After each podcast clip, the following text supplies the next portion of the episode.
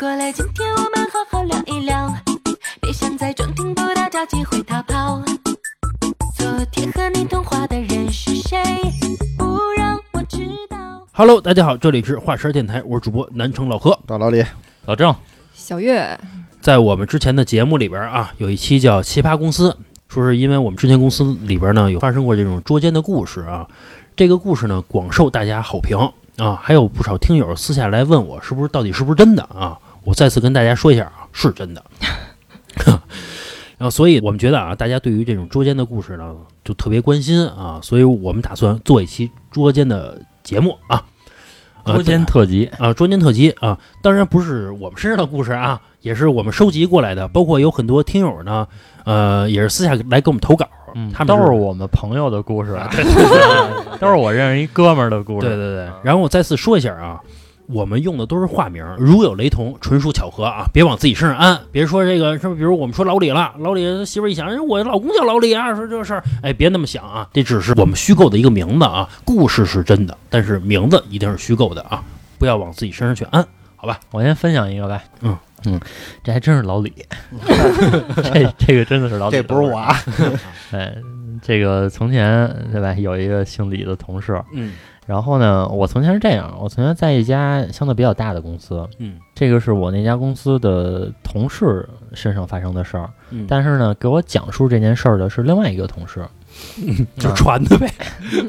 这个应该也不是传的，呃，他可能其中也是，呃，确实是人家那个职位上，可能确实是知道一些内幕。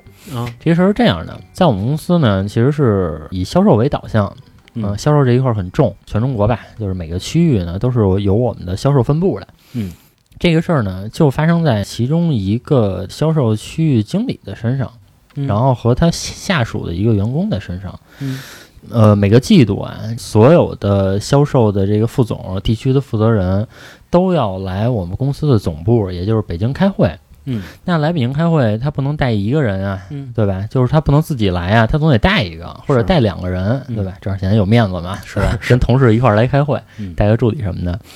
然后其中一个月份呢，他就就按往常一样，他带着他的助理，然后又带了另外一个同事，一男一女来了北京嗯，然后来开会。据我这个同事跟我说呀，他们是白天开会开了一天会，晚上的时候呢，结果呢，他们就 KTV 呗，对吧？嗯就团建一下，大家开开心心的。嗯这个事儿呢，就发生在团建之后，唱完歌之后，哎，当初北京这个直属管他们的大领导嗯喝多了，其中一个地区的经理下面那个小助理嗯也喝了点酒，嗯然后呢，应该是那个区域的经理啊，就有意的就跟这小助理说，哎，说你把这个老板给那个扶回去呗，对吧？好家伙，嗯，会办事儿啊。对，会办事儿。然后结果呢，哎，这助理还挺听话，就真把这老板就扶回去了。啊扶回去之后呢，嗯，顺理成章。给我讲述这个事儿的人，他为什么知道。嗯。那次团建他也在？嗯。说在这个整个这个团建的过程中，然后这个区域经理就带着这小助理老敬这个老板酒，然后拍马屁说好话，然后这个小助理啊还挺会来事儿，嗯。说话也甜，说人长得也挺甜，嗯，嗯那我还见过啊啊，确实知道自己的定位是什么也。对嗯，确实是甜，那小女孩长得真的就是甜，哎，这老郑是嗯多喜欢人家，对由于自己地位啊实在不够，够不上。不断强调啊，我我不屑于这种事儿，我觉得工作就是工作，对吧？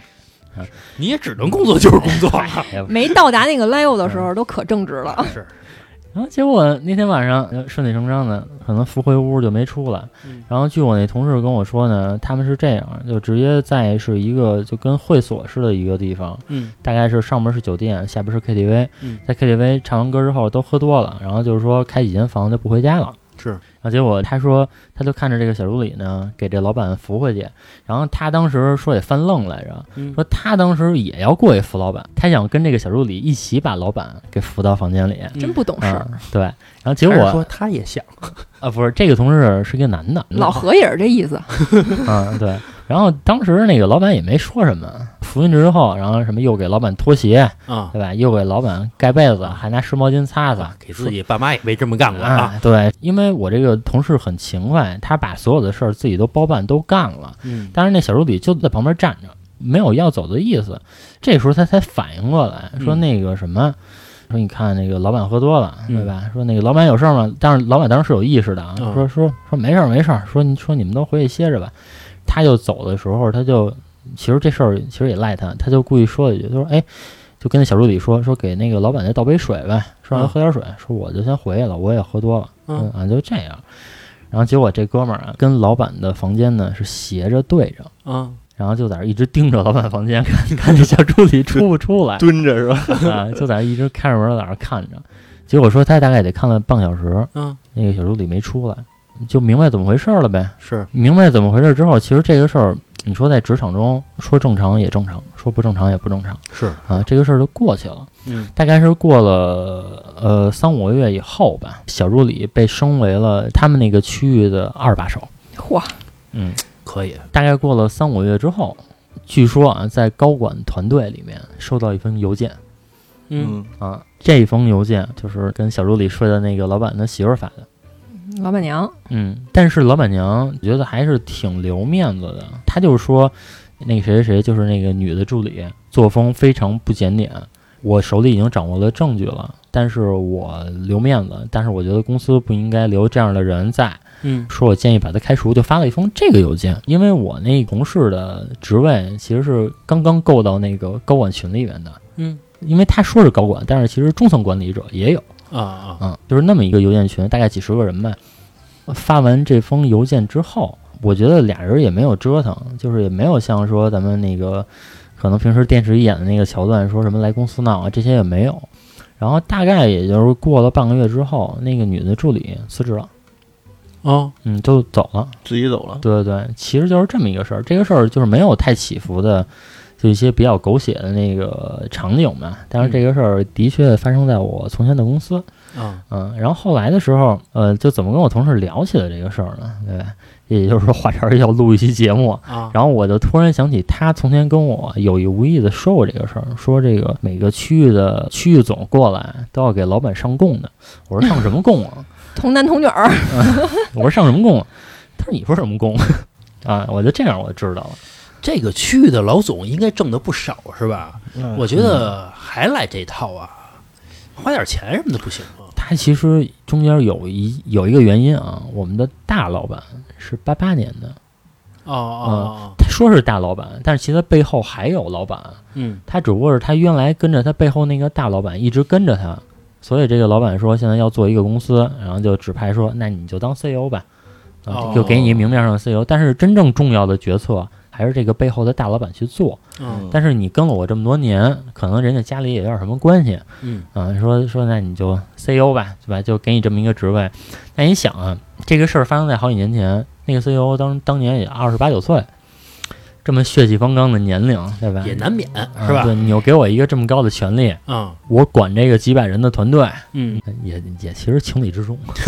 就是像你说的那个老板他媳妇儿，嗯其实发一封邮件，然后让让你们公司把那个助理给开掉。其实我觉得啊。肯定是因为什么呀？比如说那个助理跟你们那个老板睡了一次，然后成了你们这种什么不管哪个层级哪个部门那个二把手，就是他靠这一晚上嗯升职了。嗯但是肯定是老板娘发现的，肯定不是这一晚，对对肯定是后来这个女孩不甘心，想要更多的东西，不管是钱也好，还是职位也好，或者说这个老板的时间也好，嗯然后把这个老板娘弄急了。但其实那个老板娘没想明白一个问题：嗯现在这个女孩如果不在这个职场里了，被开掉了嗯，他们俩不是更方便了吗？在职场里可能会有点顾忌，是吧？那人家老板就喜欢这个，你那说那特甜那小姑娘，我直接把她包了不完了吗？可能人家家庭里自己已经有协调了，就已经把这事儿说开了，说这小狐狸精，对吧？就你你得给我弄走。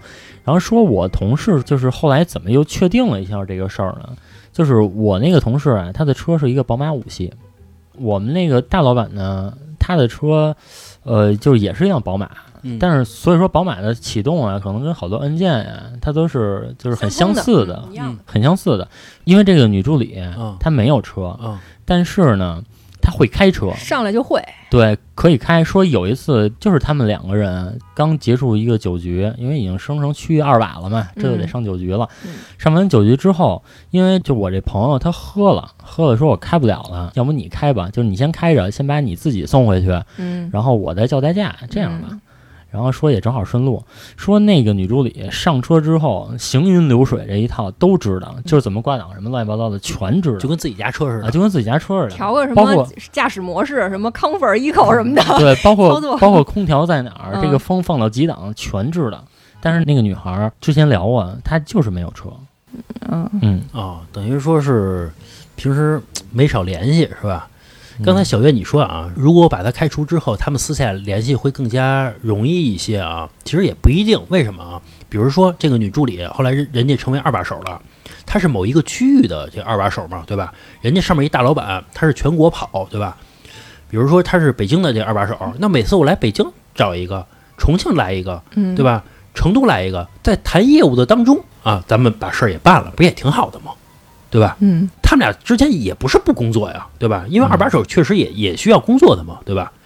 在谈业务的当中，哎，再来一下子，是吧？嗯，这业务不是更进展的更加流畅一些嘛？更愉快，啊，对吧？有什么真话也都敢说了，是吧？也都说开了，是是吧？最亲密的接触嘛。是吧？你说一个女孩要靠这个上位，人家自己的选择是吧？啊，自己的选择。嗯，对吧？人老板人也吃这套，从道德层面上来说不太好，但是说你情我愿的事儿，就是我认为啊，这个女孩儿确实是应该善用自己的优势，但是应该有自己的底线，对对吧？可是说她怎么选择啊，这咱也管不了，对对啊，对吧？这事儿我听了来气，恨自己不是那个区域总，怎么不是那老板呢？老板嗯或者说恨自己不是那女的啊，其实也是一个上位比较快的一种方式啊，这是自己的选择。有时候社会规则其实很残酷的，法律允许，道德不允许，就是看你怎么觉得了嘛。对对对，他又不是一个政府官员，对吧？又不是受到什么行贿什么的，对吧？你自己两情相愿，对吧？人家就是一个相爱的事情，对吧？也可能人俩是真爱，对，有可能啊，对吧嗯？我曾经有一同事就是，然后离婚了。嗯嗯，然后离婚了，就马上跟另外一个结婚了。然后他就说：“他说我真的就只是碰见真爱的时间晚了一些，嗯，对吧？那你说怎么办啊？那就把真爱错过，或者说是，呃，就是跟真爱结婚，他就是一个百分之五十的选择问题嘛，对吧？对有人觉得他没有责任感，说你都有家了，那你说当真正的真爱摆在你面前的时候，嗯，其实我觉得人不一定会怎么选，就是你的责任感不一定能战胜你的感性部分。对，而且刚才你说那老总，人家地位那么高，肯定就有人格魅力嘛，会吧？嗯他职位也会让自己带着光环的，不代表这女助理不喜欢他，对吧？不能说，对吧？比如说这个男人结婚了，或者女人结婚了，也一样嘛。比如说又碰到真爱了，应该怎么去抉择？首先，你愿意这个去抉择，愿意去抛弃自己的东西，你就是要付出代价的。比如说啊，比如说两个人一块儿买的房，嗯，因为你碰上一真爱，你要离婚，你是不是要把你那边吐出来啊？你嗯为你的真爱吐出一半房，不过分吧？嗯这个老板他说了，就是咱从这个道德的角度讲，我抵挡不了诱惑，我控制不了我自己。主要那女孩真甜，老郑是多甜多甜，到底老郑哪儿看来很甜。不是我呀，只不过是说对美好的事物，我自己有我自己的赞美。啊，都会欣赏的，对吧？对，确确确实甜，确实甜。我接下来给大家分享一个男孩儿怎么发现自己女朋友出轨的。嗯，我觉得他这个心思真的挺细的，嗯。就是他跟他女朋友其实谈了很长时间了。嗯。这个男孩儿啊，也是咱们这个北京本地人，然后自己呢有一辆车。嗯。然后有一次啊，他的一个哥们儿过来找他来说，咱俩呀开着车去欢鸟鱼虫逛逛去，哎，看看什么蛐蛐儿什么这舞的吧，去看看那个去。然后他这个哥们儿呢，一上车肯定是坐在副驾驶嘛，一上来坐这车呀，就往后遮了一下，说兄弟，你这个副驾驶的座子干嘛调这么靠后啊？嗯，就是你说这个坐着多难受啊！玩来的呗。啊，然后呢，这个男孩儿就说嘛，啊，昨天啊，我女朋友开着我这车跟她的一个闺蜜上外边吃饭去了。他这个哥们儿就说嘛，说你女朋友我也见过呀，这个个儿也不高，她这个闺蜜估计也体型也挺瘦的，怎么这个副驾驶的座位调这么靠后啊？你干嘛非要侦破人家呀？不是，就是两个人闲聊嘛。然后说完这句话，哎，他这哥们儿就往前挪了挪嘛，说把这个座位调整一下。没闻闻味儿什么的，然后呢，他这哥们儿呢往前挪完这个椅子，又问了一句，说昨天他们俩吃什么去了？这个男孩就说：“他说他跟他闺蜜啊吃日料去了。”然后他这哥们儿就问说：“我也有你媳妇儿朋友圈，没见他发朋友圈啊？你你媳妇儿不是那么爱发朋友圈一人吗？”这哥们儿是好人吗？什么意思？这哥不是有有时候啊，说者无心，听者有意，你知道吗？？是是人家就是随口那么一说，因为咱们录捉奸的事儿，就觉得人家话多，人家可能就是随便那么问一句，没准想的是，哎，看看吃了哪家日料发朋友圈了，是吧？我也带我媳妇儿去吃去。嗯还是那句话嘛，说者无心，听者有意。两个人逛完欢鸟鱼虫之后啊，这半夜十一二点了，这男的给他那兄弟发了一信息，说：“操，你还白天跟我说这个干嘛呀？”心里开始有病了。睡不着了啊，开始琢磨这事儿了。然后你这个什么事儿啊？这个心里边儿只要一起了疑心，你就疑心生暗鬼嘛，你就老得得问问。嗯然后到了第二天周末，跟他女朋友约着出来，就问说：“你跟你闺蜜吃日料吃到哪儿啊？多少钱呀？嗯你们俩 A A 制是吗？”他就明显看见他女朋友慌了一下，嗯然后说话呀也含含糊糊的。他就又问了一遍，说我呀正好公司聚餐，我想跟我几个同事去那儿吃去，我先打听打听好不好吃，价格是多少。然后这女孩呢就答不出那个日料是多少钱来。哦按理说其实不太可能，嗯是吧？因为女孩一般出去吃饭，比如说不存在谁谁请谁，或者尤其是如果说你朋友要请你吃饭，你更得打听打听这饭是几百了，你好下次可以还这个人情啊。嗯从这个开始，他就觉得他女朋友肯定有事儿。嗯他觉得我应该怎么去查这个事儿啊？微信肯定没有，通话记录肯定也没有，人家肯定删的特干净啊。他想的是怎么着？他查了他女朋友的大众点评，哦，他说我是不是能从大众点评上看到什么所谓的这个证据啊？蛛丝马迹。啊，他就看了看他女朋友的未消费订单，嗯其中有一个是他们吃那种人均比较高的那种川味儿火锅的那种地方，可能就是九宫格，人均大概得二百块钱。嗯因为这个男孩平时吃不了辣的，嗯所以呢，他从来不跟他女朋友去吃这种辣的火锅去。当时心里头就有底儿了嘛。他心里头有这个怀疑之后呢，他就觉得，如果说那那天我女朋友骗我了，他如果说跟一个人去吃这火锅去了，那这个车里应该有味儿吧？接下来他干了一特神的事儿，他看了看自己手抠里的洗车券，发现少了一张。哦等于是就是说那天他女朋友明明告诉他去吃日料了，但是其实没有去吃日料。嗯然后呢，还洗了车，因为那个洗车券可能就是他平时加油的地方或者什么就赠的嘛，他就去到那个洗车店了，就跟人家说，说我那天来这儿啊，我洗车我丢了个什么东西，能让我看一下监控吗？哦然后一看监控啊，就发现啊，这个他女朋友开着他的车，副驾上坐着一个身高大概一米九的一个壮汉，啊然后壮汉就从车上下来了嘛。反正后来吧，也是通过他的这个几番排查吧，知道这个壮汉呀是本地一个开一个小酒吧的一个土豪。反正事儿就板上钉钉了嘛，就跟他这个女朋友就提了分手。提分手的是说说我呀个子不高，没到一米九。然后呢，我也不爱吃辣火锅，要不就算了吧，就以这个为由头吧，就就跟他女朋友提了分手。所以我发现有时候啊，这个老爷们儿心不是不细，他就是不爱查。对他就是不爱查。现在啊，消费记录啊，嗯除了大众点评，你还要查这个人的微信、支付宝的记录，以及银行流水的记录。其实它都是有蛛丝马迹的。比如说，你每次消费完了之后，比如消费五百块钱，有可能银行还会给你发一个短信，这个都是有记录的。所以大家呀，注意。还有什么呀？你的滴滴打车记录，然后饿了么、美团、淘宝地址的记录。比如说，你跟一个谁谁谁去开房了，你可能点一外卖，订的就是哪儿哪儿的宾馆，嗯，嗯对对对，我觉得做事情还是要滴水不漏滴。水不漏，对吧对？对，就比如说，我觉得咱们这三观 真的太不正了。我觉得我是一个有的时候心挺细的人，嗯就我真做点什么事儿，我不想让人知道的话，其实我这些事儿我都会想到，就包括我我平时用滴滴，对吧？那如果我办这些事儿不想让人知道，我就会用花小猪啊，或者用其他的 APP。你可以用现金，嗯 现金，嗯啊，没关系。然后还有微信的这些转账记录，这些都是可以删的。嗯。啊，老郑，你可以扫一膜拜。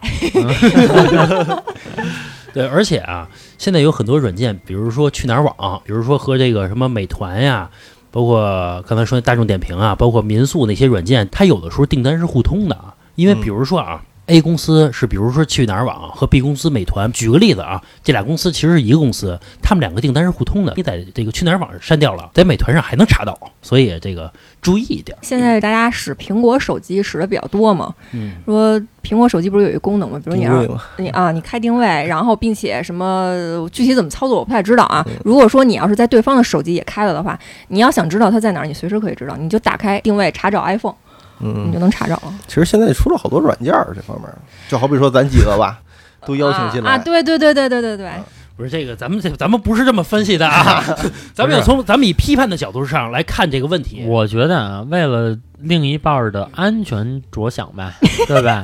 查找附近的人的这个功能是有必要的，嗯，对吧？那这个你的另一半也会为你的安全着想啊。啊，上有政策，下有对策嘛。当然，咱不提倡这个啊，我只不过从另一半的安全角度着想。你是说，如果出现了危险，找一个附近的人，也许能求助，是这意思吗？呃呃就是查找对对方的 iPhone，就能知道对，方定位在哪查找对方的 iPhone，可以知道他在哪儿。你看哦我跟我妈，我就打算跟她弄一个这个，啊对吧？我好知道我妈在哪儿。嗨，有时候知道他太多呀，心里也是个病。这个难得糊涂是吧？如果说您喜欢我们的节目呢，可以在微信搜索公众号“华晨 FM”，就是我们电台的名字。进入公众号之后呢，您可以点击点我进群，就会出现老郑的微信二维码，加老郑的微信，他会把您加到我们的微信听友群里边，大家可以在群里边畅快的聊天啊。包括有最新的节目呢，我也会第一时间的分享给大家。行，我再分享一个故事啊。这故事呢是一个同事给我讲的，他说不是他的故事，但是他说的是他朋友的故事啊。是这样的，以女方这角度上来说啊，她同学呢是上大三的时候和她男朋友认识了，他们两个呢是同校的同学。这女孩呢最早不想跟她男朋友在一块儿，因为那男朋友啊最早交了好多女朋友了，在学校里边啊都出名了？这个渣男，啊，找一渣男，他我我也认了，但是呢，由于长得确实很帅，这女孩呢也就认同了，觉得是这个很帅嘛。但是呢，和这男朋友呢在一块儿大概半年的左右的时间，也没发现任何的问题，也没发现他这个沾花惹草啊，也没有。嗯，包括什么短信啊、手机啊，也都是非常公开的，就放在这个桌子上边儿随便看。他慢慢呢，他也觉得就是没有什么疑问了，也不会有什么怀疑了啊。后来呢，大学毕业的时候，她男朋友由于家里边有点关系，就选择这个去政府部门去上班了。她呢就选择留校继续考研，也就是一个上班一个上学。刚开始呢还觉得挺好的，因为呢最早是两个都是穷学生嘛，也花不起也吃不起什么的。后来她男朋友上班挣钱了，就老带她吃那些平时上学的时候他们不敢吃那些东西，出入一些比较好的场所。由于是政府部门嘛，嗯然后还能报销啊，然后那个她就胡吃海塞嘛。慢慢呢，她就生活上特别依赖这男朋友了，因为她男朋友平时也会给她一些零花钱，她就觉得，哎，我你看我找一老公多好啊，对吧？是啊、等我上班挣钱之后，我也要报答他啊，嗯我们一块儿有一个美好的未来，她也是这么想的。后来呢，她男朋友由于业务上的变化，需要经常去出差了。她刚开始觉得出差是不是到底好不好啊？因为她平时看电视也也老觉得是不是有那种什么各种事儿啊、乱七八糟的事儿啊，因为毕竟不在身边了。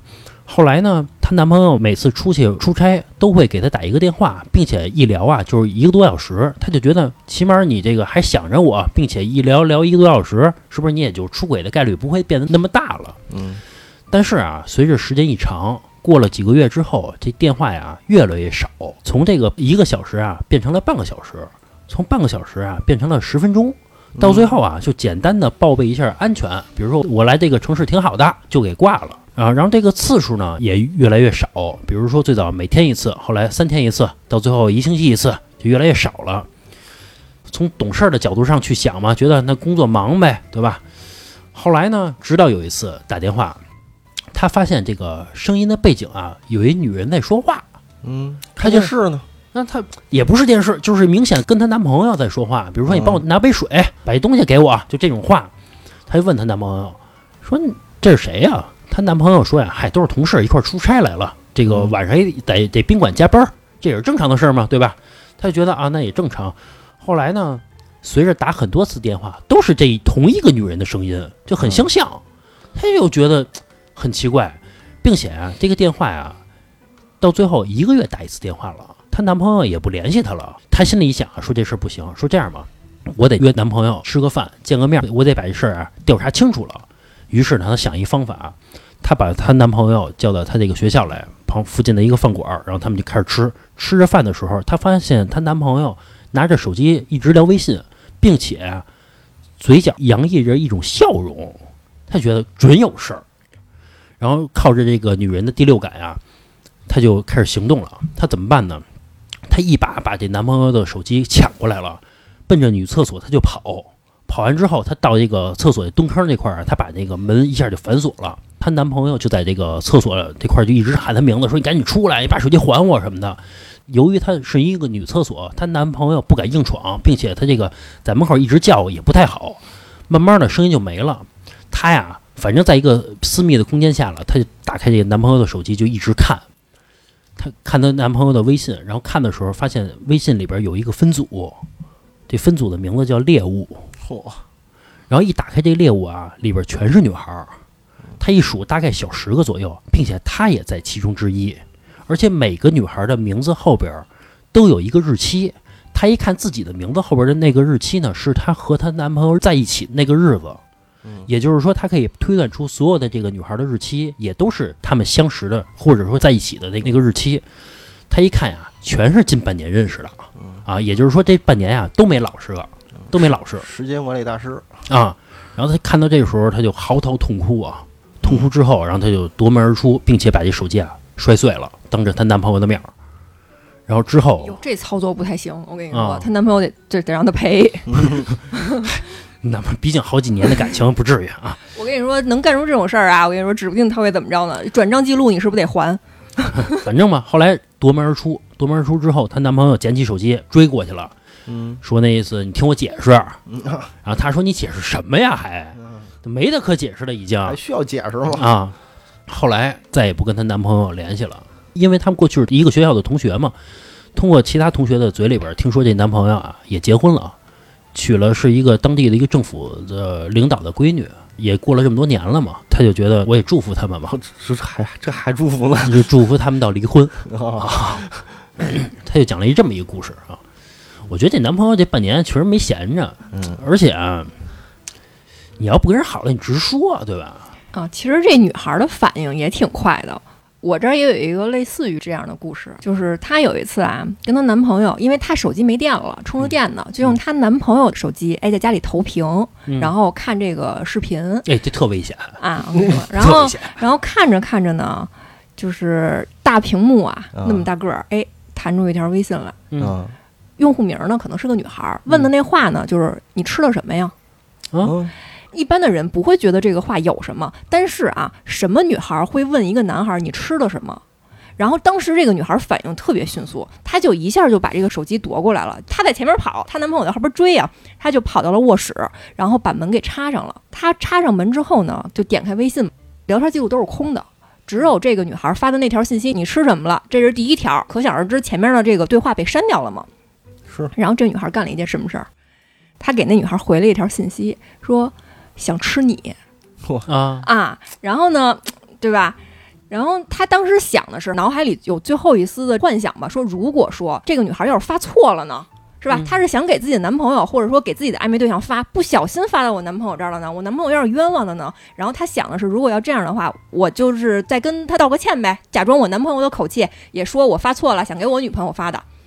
然后呢，这个女孩回了他一条说：“真讨厌，怎么喂都喂不饱。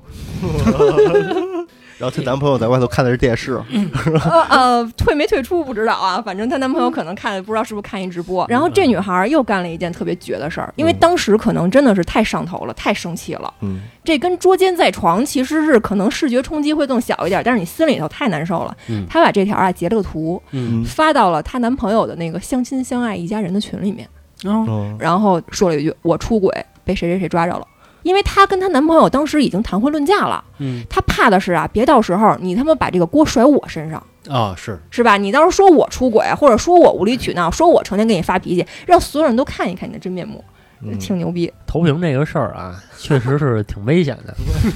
我有一事儿啊，就是那个自己身上的啊，但是哎我我先说一下，我先插一下啊。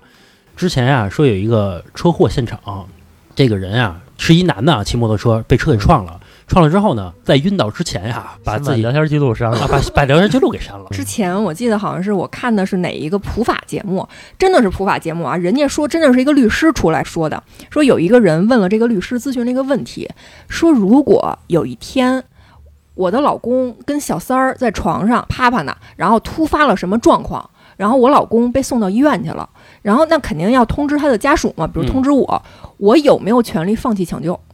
嗯，然后律师说有，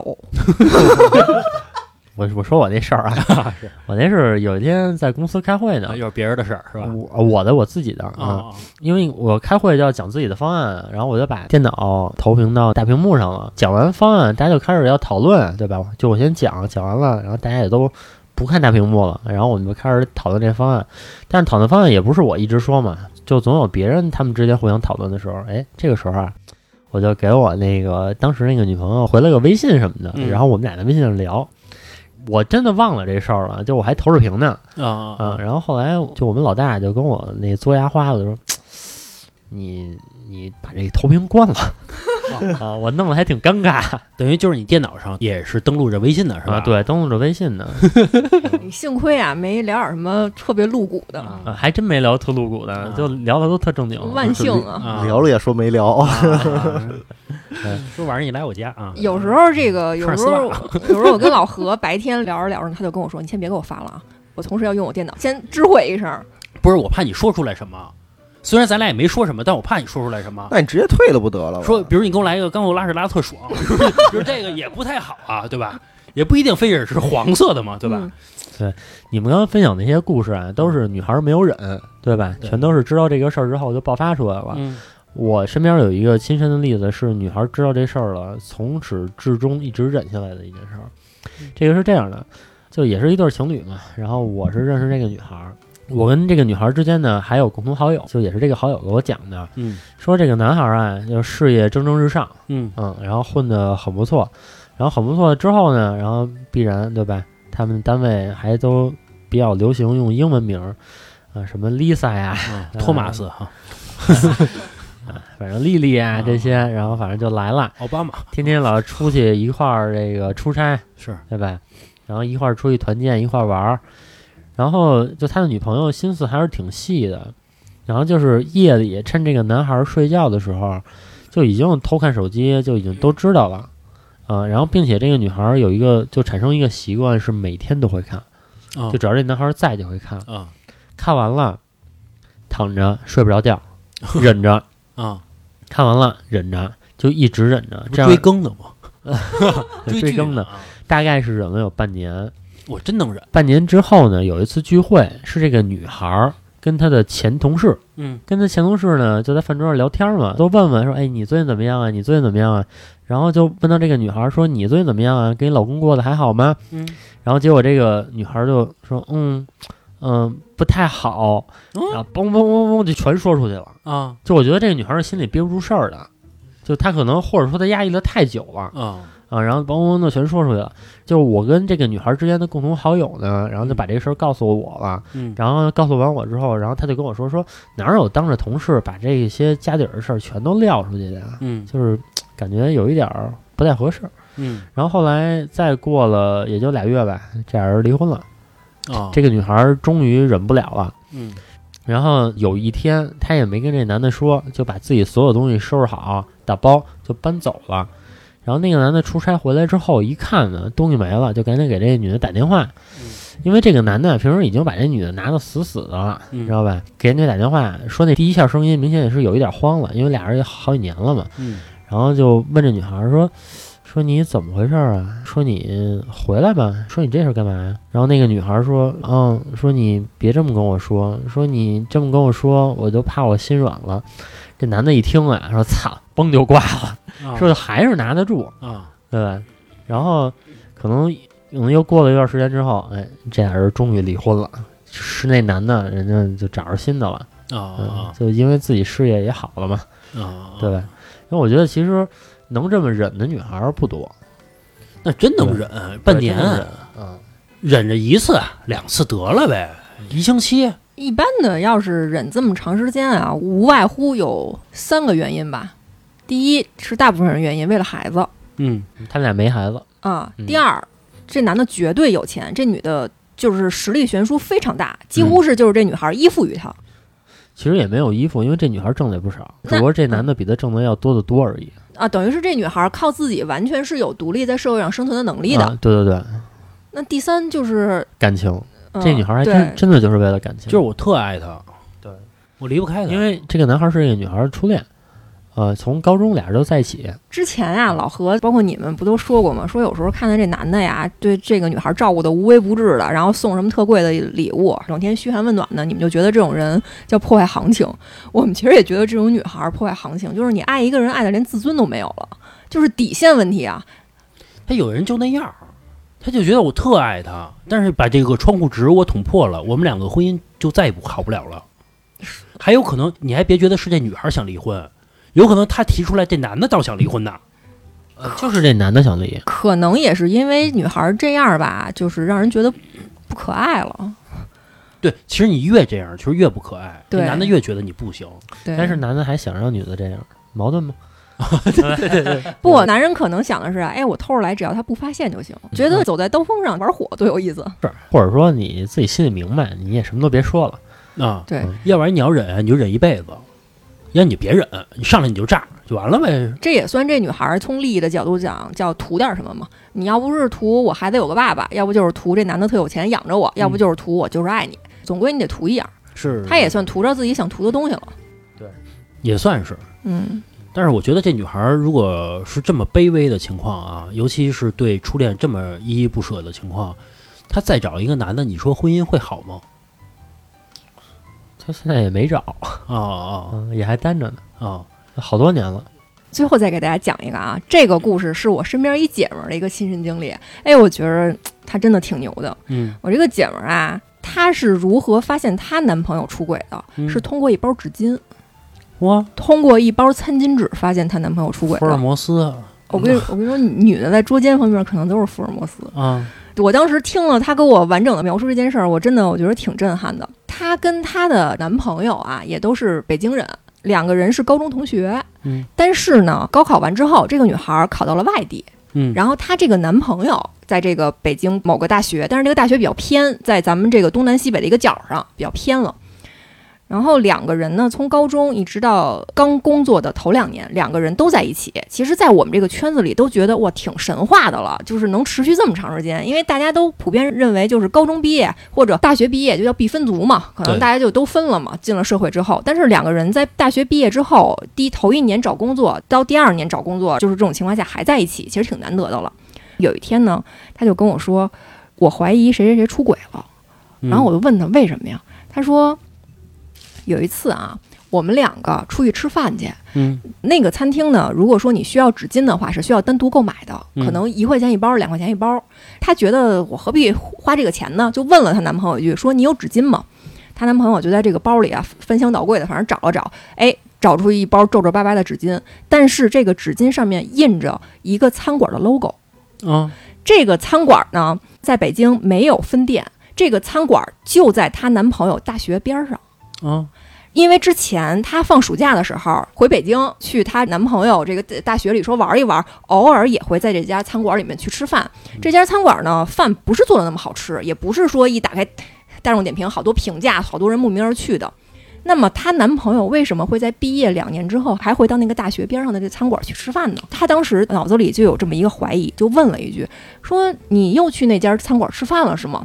然后她男朋友当时有一瞬间慌了，可能也是她男朋友慌乱的表现加深了怀疑。她男朋友说：“我就是跟大学宿舍的谁谁谁，我们两个又去了。”说完这句话之后，我这姐们儿又开始分析嘛，她男朋友工作的地方离大学很远，她那个同学毕业之后也不在那个大学附近工作，两个男人回到大学去重温一个饭馆，而且要跨越大半个北京城，她觉得是不太可能的。嗯然后他就说：“我怀疑啊，他应该是找了学校里面的哪个学妹，嗯，他是这么怀疑的。但是也呢，合理对，但是他就分析嘛，说因为她男朋友呢总是觉得低年级的小女孩比较幼稚，他哪怕是在上大学的时候，大三大四的时候，他都不会找大一大二的女孩，他只会找这个年龄高的，所以他就怀疑有可能是大三大四的女孩。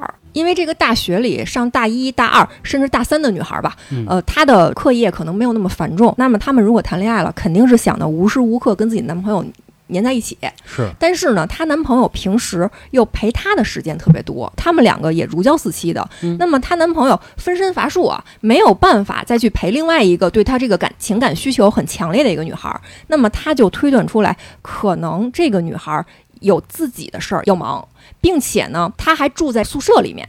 嗯也就是说，一个大四快毕业住在这个宿舍里面的女孩儿，成为他的怀疑的对象了。嗯那么，一个大学里面大四快毕业的女孩儿会面临的是什么？第一，考研；嗯第二，然后等着毕业之后出来找工作；第三，出国。啊那么你这个出国会怎么办？第一，肯定是进行这个语言考试嘛。是她有一次，她发现她男朋友的搜索记录里面在查雅思的事情。哇但是她男朋友完全没有出国的打算呀。当时掌握的这条线索，就让她哎加重了怀疑。她干了一件特牛逼的事儿，嗯人家也直说我要查岗，啊把你手机给我拿过来，让我看看。她男朋友也是表现得很问心无愧啊，你愿意查你就查呗。果不其然，翻了所有的这个微信是吧，都是干干净净的。然后跟女同事的聊天也都是很正常的，只有工作上的事儿。然后这个女孩儿干了一件什什么事儿？她先是查了查全北京考雅思的地点，她发现他们的那个大学某一天就是考雅思的这考试地点。然后她根据这一天去翻她男朋友里面，呃，让他觉得可疑的女孩的朋友圈儿。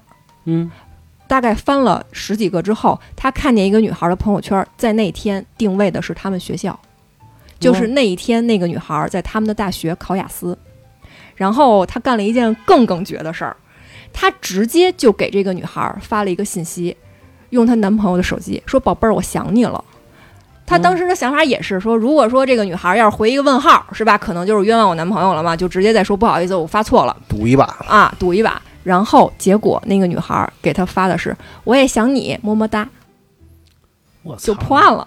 这李昌钰这个 福尔摩斯太牛逼了这真的是我姐们儿身边发生的一件真事儿，就是她就是靠着一包纸巾，然后推断出她男朋友找了一个大四毕业，然后要出国考雅思的女孩儿。当然了啊，也有点巧合，人家要是没发朋友圈呢，是对吧？没发朋友圈就有其他证据啦。啊肯定是，啊，可能就开始找找其他的线索了啊！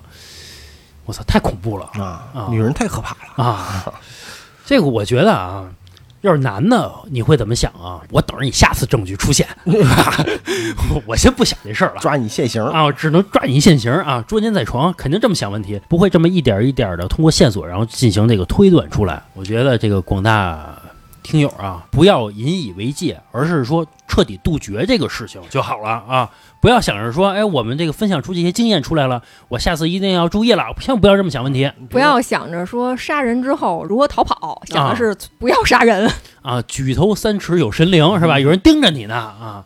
你的所有的线索啊，都有可能通过蛛丝马迹被人调查出来。人这辈子，不管是在婚姻家庭里，还是工作上，包括友情上，也是尽量做到不要对不起人。啊，那是太过分了啊！这个我说这女孩啊，这 调研的太狠了，调查的。我觉得通过这个事儿啊，也会觉得他身边的这个女人有点可怕即便这女的不分，这男的估计也要分。啊，心思太过缜密，过分了有点儿。哎，这女孩干什么的呀？这女孩是个律师，哦，嗯，没浪费 啊，对口，这天这天赋啊，我估计她干的应该很不错啊。行吧，我觉得大家都注意吧啊，不要老觉得自己做的天衣无缝，百密还有一疏呢，是不是啊？常在河边走，哪有不湿鞋？就甭干这事儿啊，好吧？行吧，这期节目到这儿吧，拜拜。我轻轻地闭上我的眼睛，不愿想起你离去的背影。或许并不容易轻易将你忘记，轻易从我生命里将你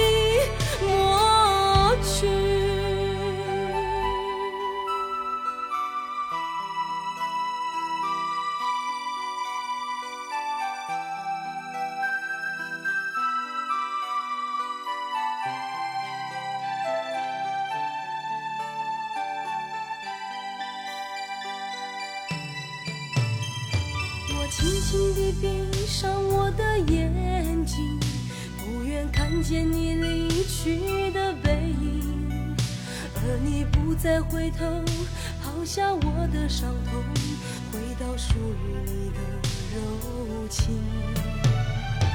我慢慢地张开我的眼睛，亲爱的，你已经离去。或许我并不该介入你的感情，不该毫无理由牵挂你。期待的心里在寻寻觅觅，我却遇见多情的你。虽然我知道很难与你相依，却又千头万绪难舍的情。